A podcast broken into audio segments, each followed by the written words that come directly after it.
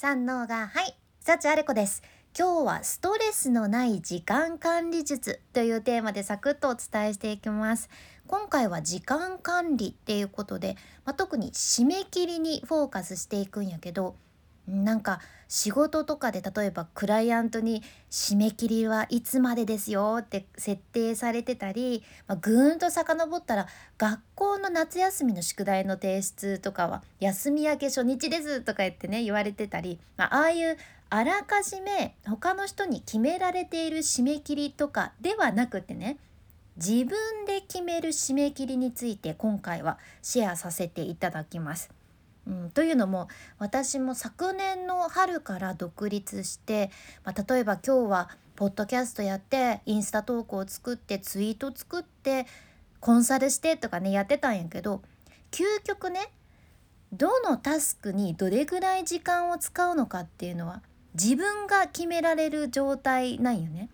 まあ、これがフリーランスの魅力だとは思うんやけどこれがまたねすごく難しい部分でもあって私とかもうこだわりだしたら止まらないから 好きなだけ時間使いたくなっちゃう人間なんですよ。でこれは前の仕事でもそうやったんやけど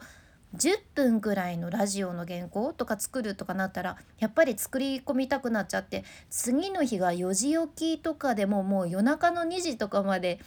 やっちゃってたし例えば選曲音楽を5曲選ぶのとかもそこにね選曲の答えとかないけん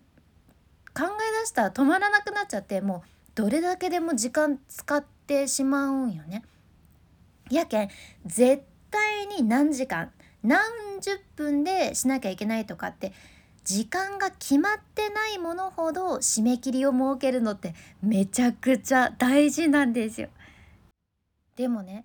でも時間のゴールを設けたら設けたでちょっとプレッシャー感じちゃうっていうか心の負担になる部分って出てくるんです。うんまあ、この気持ち伝わっとったらいいなって思っちゃうけどまずやっぱり締め切りの効力がすごいっていうのはもうたくさんの海外の心理学の研究結果とかでも出とって、うん、例えばねダン・アリエリーっていうデューク大学の心理学の教授がおるんやけどその方が数年前に行った研究でまず3つの異なるグループの学生を集めて1つ目のグループには締め切りを設けないで2つ目のグループは自分たちで締め切りを作ってもらうで3つ目のグループは教授が決めた締め切りを守るように伝えるっていうことをされたんですね。1つ目は締め切りなし。2つ目は自分たちで締め切り作る。3つ目が教授が決めた締め切りを守らせる。でそしたらどうなったっていうとなんとね学期末にはその締め切りが全くなかった学生が一番成績が悪くて教授から締め切りを課された学生が一番成績良かったっていうことが判明したんよね。これは、まあ、つまり締め切りって私たちにとってめちゃくちゃ厄介なものではあるんやけど人間のいいパフォーマンスを引き出してくれて実際に何かを成し遂げるためにはねめちゃくちゃ使える要素っていうことじゃん。でもまあ確かに考えてみたらね締め切りないとダラダラしちゃうけど絶対に明日までに終わらせなきゃいけないなんならあと1時間しかないとかって思った時の自分の集中力ってさもうオリンピック出れるかもしれんって思うことあるじゃん。あなたもそういう経験ないでしょうか？締め切りってすごいよね。でその締め切りの大切さを踏まえた上でなんやけどこれはね海外の起業家のマリー・フォーレオっていう人がおっしゃってたことで自分に質問をするっていうのが有効なんよね。自分の人生にはいろんな段階がある中でその今の段階で自分にとって一番重要なことは何だろうっていう質問を自分にするんですよ。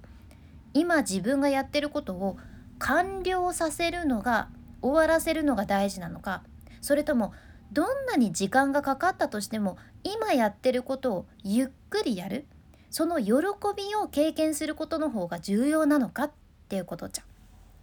ん。ねもちろんこれには正解とかなくって自分にしかねわからないものやけんこそ自分自身に質問するっていう価値がめちゃくちゃあるんよね。今やってることを達成すること完了させることが大事なのかそれとも楽しんで進めていくこと楽しむ経験っていうのが大事なのか何が一番今の自分にとって大切なのかを決めてその決めた選択に集中するで逆に他の選択肢ではもう迷わないようにするっていう必要があるんよね。でもし自分でもう本当にこの時間内で終わらせるっていうのが本当に本当に重要って決めたんやったらもう自分のために期限を作るのがいいんです。そうもうこの自分のための締め切りって思うのがすごく大切で結局自分のためってっていう意識が欠けてる時に時間的なストレスを感じちゃうんよね。もう誰かが決めた締め切りだからみたいな感じで 思っちゃうんですよ。ね。自分の人生を自分自身でコントロールできてる感覚を持てると人って幸せを感じるようになっとるけん。あくまで自分でコントロールしてますよっていう気持ちで、まあ、プラス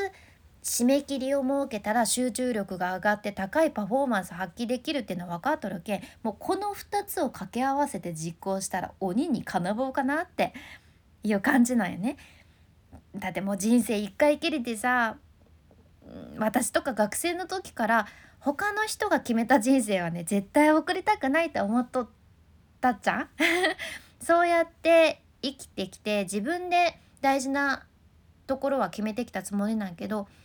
だからねたとえ大変な経験やったとしても自分が選んできたから後悔はないんです。もうこれはずっとそうやなって思うじゃん。あ自分が選んだから後悔ないでもあの時誰かの選択で自分の人生決めてたらもしかしたら